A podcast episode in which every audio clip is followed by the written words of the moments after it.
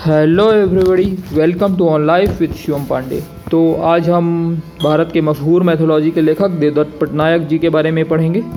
उनकी मैथोलॉजी का जो एक कॉलम आया हुआ है, वराही को समर्पित। वराह आप सभी ने सुना होगा। वराही को समर्पित कुछ मंदिर ओडिशा, चेन्नई और नेपाल में हैं। इनमें सबसे लोकप्रिय ओडिशा के चौरासी में स्थित है। हम सबने विष्णु के वराह अवतार की कहानी सुनी है। इस कहानी में विष्णु एक वराह का रूप लेकर पानी में डुबकी लगाते हैं और एक असुर को हराकर पृथ्वी देवी को अपने नथुने पर उठा लेते हैं। फिर वे पृथ्वी को समुद्र की सतह पर वापस ले आते हैं। वराह अवतार की छवियाँ कई विष्णु मंदिरों में पाई गई हैं। पाई जाती हैं, लेकिन आंध्र प्रदेश के कुछ हिस्सों के सिवाय देश के अन्य हिस्सों में वराह को समर्पित मंदिर बहुत लोकप्रिय नहीं है। लेकिन क्या आपने ऐसी देवी के बारे में सुना है जो वराही का रूप लेती हैं? वराही के इस रूप में सिर एक सुअरी का है और उनकी दो से लेकर छह भुजाएँ हैं। इन भुजाओं में वे त्रिशूल, फंदा, गदा और चक्र जैसे कई हथियार धारण करती हैं। कभी कभार उनकी बाहों में एक बच्चा होता है और वे अक्सर भैंस पर सवार होती हैं। वराही की पूजा आमतौर पर रात में की जाती है और उन्हें मछली व अन्य प्राणियों की बलि चढ़ाई जाती है।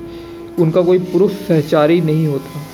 वे एक तांत्रिक देवी हैं, जो उर्वरता और मृत्यु दोनों से जुड़ी मानी जाती हैं। दरअसल जीवन और मृत्यु दो विरोधाभास नहीं है, ये दोनों एक दूसरे से जुड़े हुए हैं। जब से आपका जीवन शुरू होता है, तब से आपकी मृत्यु की भी काउंटिंग चालू हो जाती है। तो कुछ मंदिर उड़ीसा बनारस, चेन्नई और नेपाल में ज़रूर हैं। पुरी का जगन्नाथ मंदिर उड़ीसा के चौरासी में स्थित वराही के मंदिर में प्रसाद अर्पित करता है। जगन्नाथ का मंदिर ऐसा वैष्णव मंदिर है जो हमेशा तांत्रिक शाक्त देवियों के साथ अपना घनिष्ठ संबंध स्वीकार किया है जिसने। वराही माता का देवी के रूप में सबसे अधिक प्रसिद्ध है वराही माता। देवियों का यह समूह अक्सर पुरुष देवताओं की शक्तियों के रूप में जाना जाता है।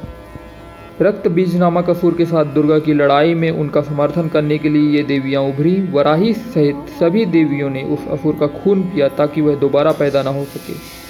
आमतौर पर सात मात्रकाएँ होती हैं, जिसमें से वराही पांचवी मातृका है, इसलिए उन्हें पंचमी भी कहा जाता है। इसका एक दिलचस्प कारण है मातृकाएँ आमतौर पर देवनागरी वर्णमाला से जुड़ी हुई मानी जाती हैं, और सात मात्रकाएँ व्यंजन की सात पंक्तियों को मूर्त रूप देती हैं, चूँकि वराही पांचवी मातृका है, इसलिए उन्हें पा, फा, ब, भ, म की ध्वनि आती है।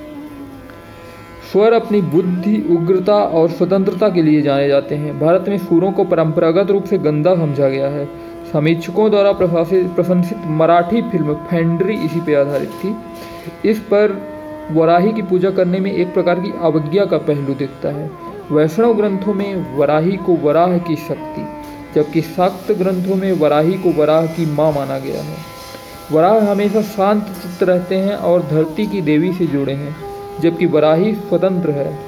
वराह की पूजा फल और दूध से की जाती है, जबकि वराही को खून और मांस यहाँ तक कि शराब भी अर्पित की जाती है। वराह विश्व के साथ पूजे जाने वाले देवताओं में से एक है और उनकी पूजा दिन में होती है, जबकि वराही और दूसरी मातृकाओं की पूजा आमतौर पर रात में होती है। वराह और वराही के रूप में बल और प्रतिबल की प्रवृत्ति होने की वजह से हिंदू धर्म में मंथन हुआ जिसने हिंदू धर्म को कई ऐतिहासिक चुनौतियों के बावजूद जीवित रहने और पनपने में सक्षम बनाया। आधुनिक काल में धर्म का वर्णन शुद्धतावादी रूप में किया जा रहा है, इसलिए लोग ब्रह्मचर्य को महत्व दे रहे हैं, मांसाहारी भोजन और शराब को बुरा मान रहे हैं और स्वतंत्र स्त्रियों से डर रहे हैं। इसलिए वराही जैसी देवी देवताओं को याद करना ज़रूरी है। ये देवी देवता शुद्धतावादी वेदांत को चुनौती देने वाले तंत्र परंपरा के रूप में उभरे। उन्होंने यह सुनिश्चित किया कि मनुष्यों में यौन क्रिया, हिंसा, जीवन और मृत्यु के बारे में अव्यवहारिक नहीं, बल्कि अधिक यथार्थवादी दृष्टिकोण बना रहे। क्योंकि जो यथार्थ है, वो तो है ही। आप उसे अच्छा बुरा, सही, गलत, ये तो आपके द्वारा लगाए गए लेबल्स हैं। जो है, सो है, जो जैसा है, उसे वैसा ही क्यों ना बोला जाए? तो हमने आज देवदत्त पटनायक जी को सुना। तो मुझे सुनने के लिए धन्यवाद।